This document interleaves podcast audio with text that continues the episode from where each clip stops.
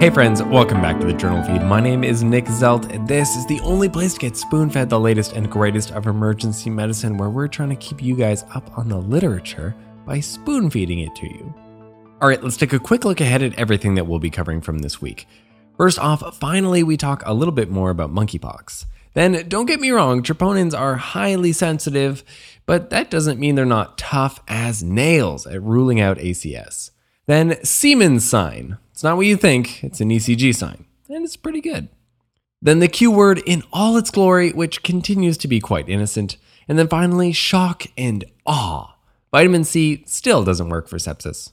If you're hearing my voice right now, then you are not currently a Journal Feed subscriber and so are not receiving the full Journal Feed podcast. You're only receiving a portion of the past week's articles, not getting all the spoonfuls that you could be. Don't worry though, I pick my favorites, but if you would like to get full access to the podcast and access to the blog, then you will have to become a member. All the details for that are at journalfeed.org, where remember, we never want money to be a barrier to patient care. So if you're having any trouble at all affording a subscription, please get in touch. We can help you out. This is the audio version of the past week summaries, which this week were brought to you by the Vivid, Rebecca White, Megan Hilbert, myself, Joel Sherding, Seth Walsh Blackmore, and Clay Smith. Let's jump over to the second article. Rapid exclusion of acute myocardial injury and infarction with a single high sensitivity cardiac troponin T in the emergency department, a multi center United States evaluation out of the journal Circulation. Can you imagine working in the ER in the era before troponin testing? Frankly, I can't. It sounds like a scary place, but there are many doctors who are still practicing who used to live and practice in that scary place. For real though, no ER shift is complete without at least one chest pain rule out ACS patient. Now, there are many places that endorse just using a single trope to rule out ACS in some scenarios. And this sure as heck speeds things up. Can we really do that though? Just one trope? This study was a multi center cohort study with both a biomarker and an observational component.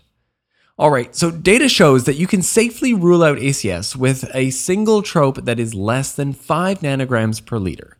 The catch is that the limit of quantitation is 6 nanograms per liter. And so 6 is actually the lowest level that the FDA in the United States will let you report. Less than 6 isn't studied as well as less than 5. So these authors set out to do just that. And the results were so, so good. There's a negative predictive value of 99.8 with a 95% confidence interval of 99.1 to 100%.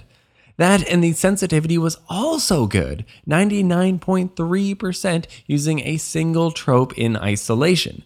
And this trope had to have a very low value. This also applies for patients who presented and had their trope measured less than three hours from onset of their symptoms. You can increase the negative predictive value and sensitivity to 100% if you combine this negative trope, that is less than 6 nanograms per liter, with a non ischemic ECG. So, this is put together into a 0.3% misdiagnosis rate for acute MI or death within 30 days. No more of that 2% miss rate you hear about sometimes. You should still have some caution in certain groups, though, since there are slightly lower negative predictive values in those with a previous history of CAD, older adults, or women. In a spoonful, a single high sensitivity troponin that is less than the lowest reportable value was really good at ruling out acute myocardial infarction in a low risk population. Then we have the third article titled Seamens Sign, a novel electrocardiogram prediction tool for left ventricular hypertrophy out of the journal PeerJ. Shout out to several of Journal Feed's authors for being authors on this actually quite lovely paper. Having left ventricular hypertrophy, LVH increases your risk of mortality. It makes you higher risk for coronary artery disease. Now, you can see LVH on ECG, but I'm sure you remember how terribly annoying the criteria are to try to diagnose LVH on ECG.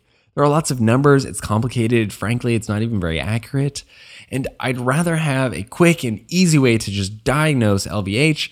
And now we have one. We have the Seamens sign.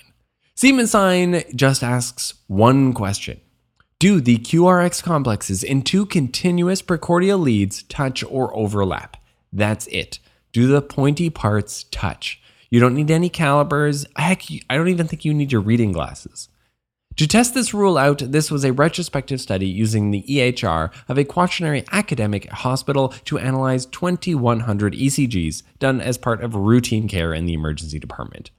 They analyzed the ECGs using two common criteria for LVH diagnosis two Sokolow-Lyon criteria and the Cornell criteria to compare them against Seamens sign.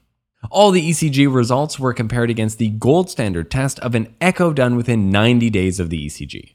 So, Seamens sign ended up with a sensitivity of 11% and a specificity of 92%. Now, those aren't exactly amazing numbers, but believe it or not, that actually makes Seamens signs non inferior to the other criteria, except for the Cornell criteria for women specifically. Now, inter-rater agreement was way higher for Seamens sign because it's just really easy to do. So, at least for men, it seems to be pretty much the best test. In a spoonful, the Seamens sign performs better than commonly used ECG criteria for LVH, and it's really easy to do. Okay, that's all five articles. Let's do a quick wrap up of everything that we covered. Second, tropes are really nice in twos, but sometimes just one is enough. And those times are when that value is really, really low. From the third article, no more calipers for diagnosing left ventricular hypertrophy on ECG. Just check for Seamens sign. That's when the QRS complexes touch in two continuous precordial leads. All right, that's it. Links to all the articles summarized can be found at journalfeed.org, where the newsletter is going to be the best way to turn the podcast into a nice little nugget of space repetition. Now, if you're feeling some FOMO, you'd rather hear five articles instead of just two, then come over, join us in the members feed. Our goal here is to provide better patient care through spoon feeding, so we're trying to help you keep up with the latest research one spoonful at a time. Thank you.